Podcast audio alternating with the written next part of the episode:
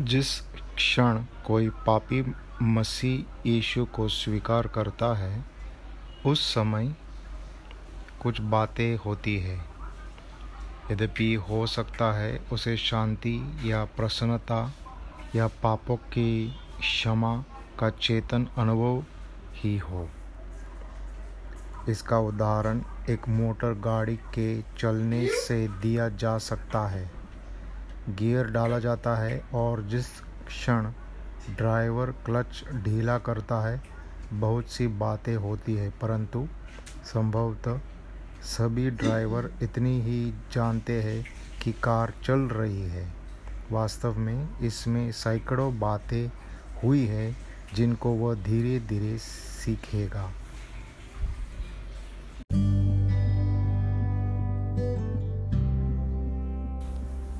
मेटामॉर्फ podcast में आपका स्वागत है।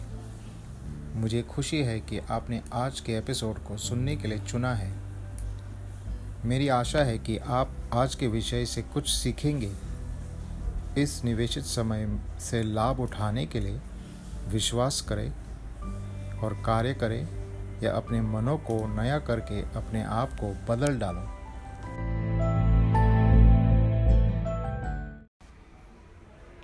जब कोई प्रभु यीशु पर विश्वास करता है तो क्या लाभ है?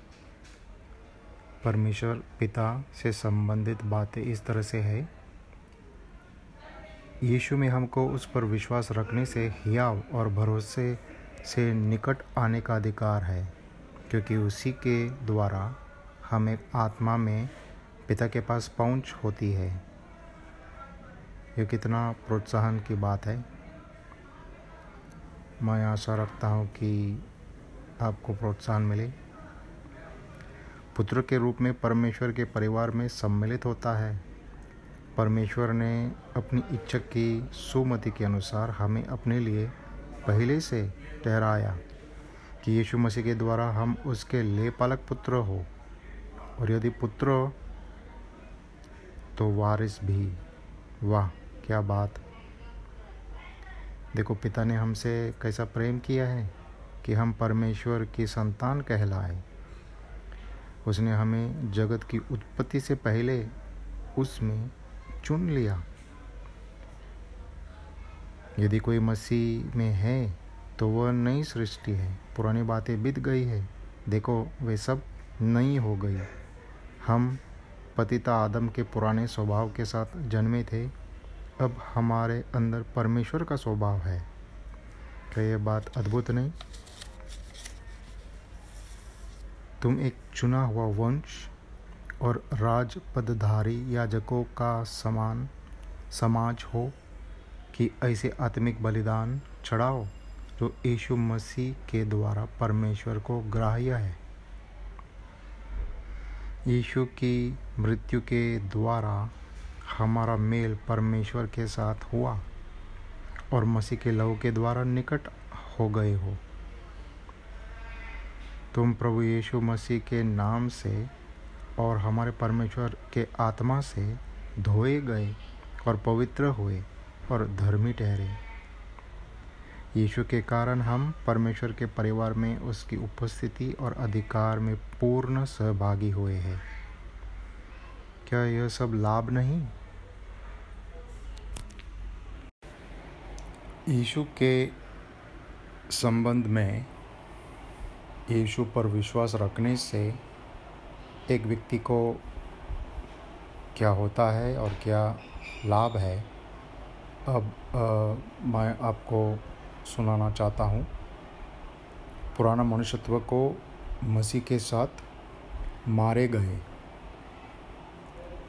मसीह के साथ गाड़े गए और मसीह के साथ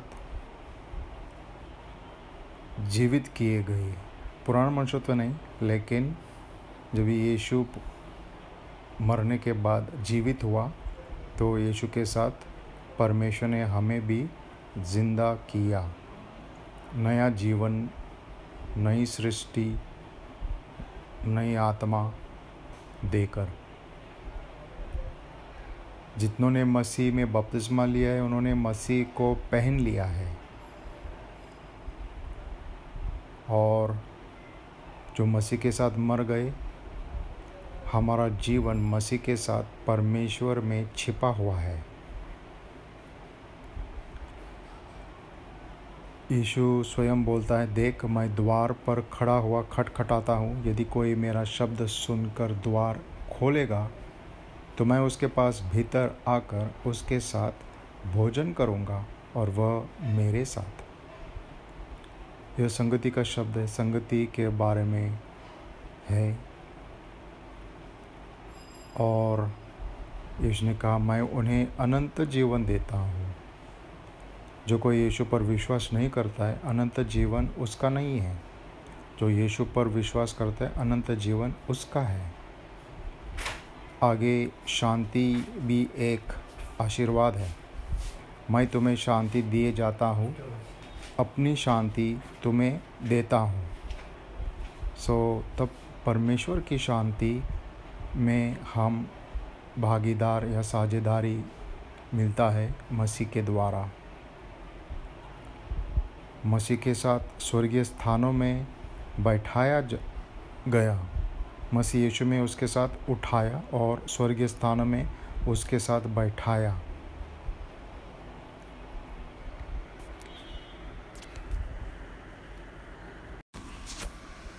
जब कोई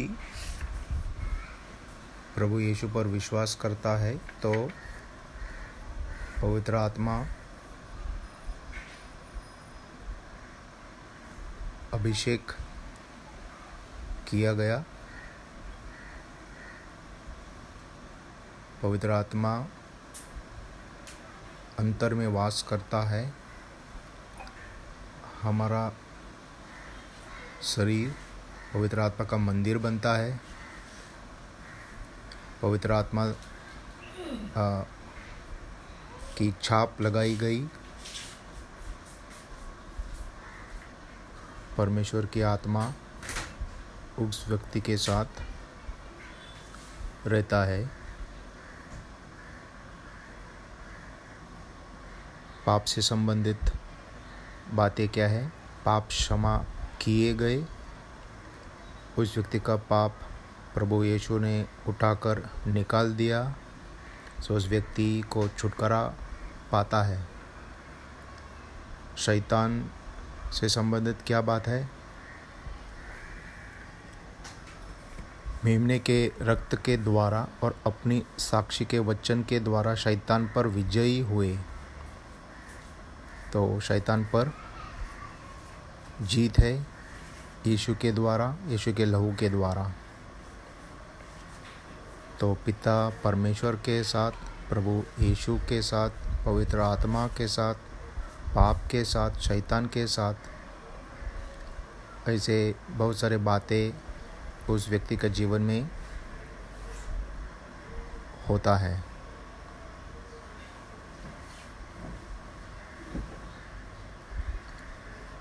हमारे प्रभु यीशु मसीह के परमेश्वर और पिता का धन्यवाद हो कि उसने हमें मसीह में स्वर्गीय स्थानों में सब प्रकार की आशीष दी है।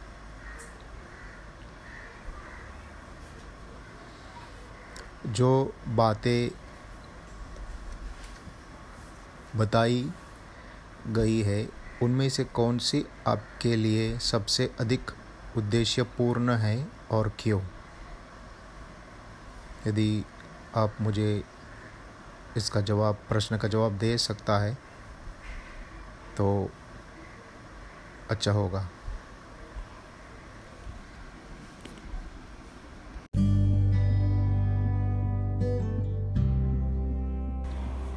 आज के विषय सुनने के लिए धन्यवाद।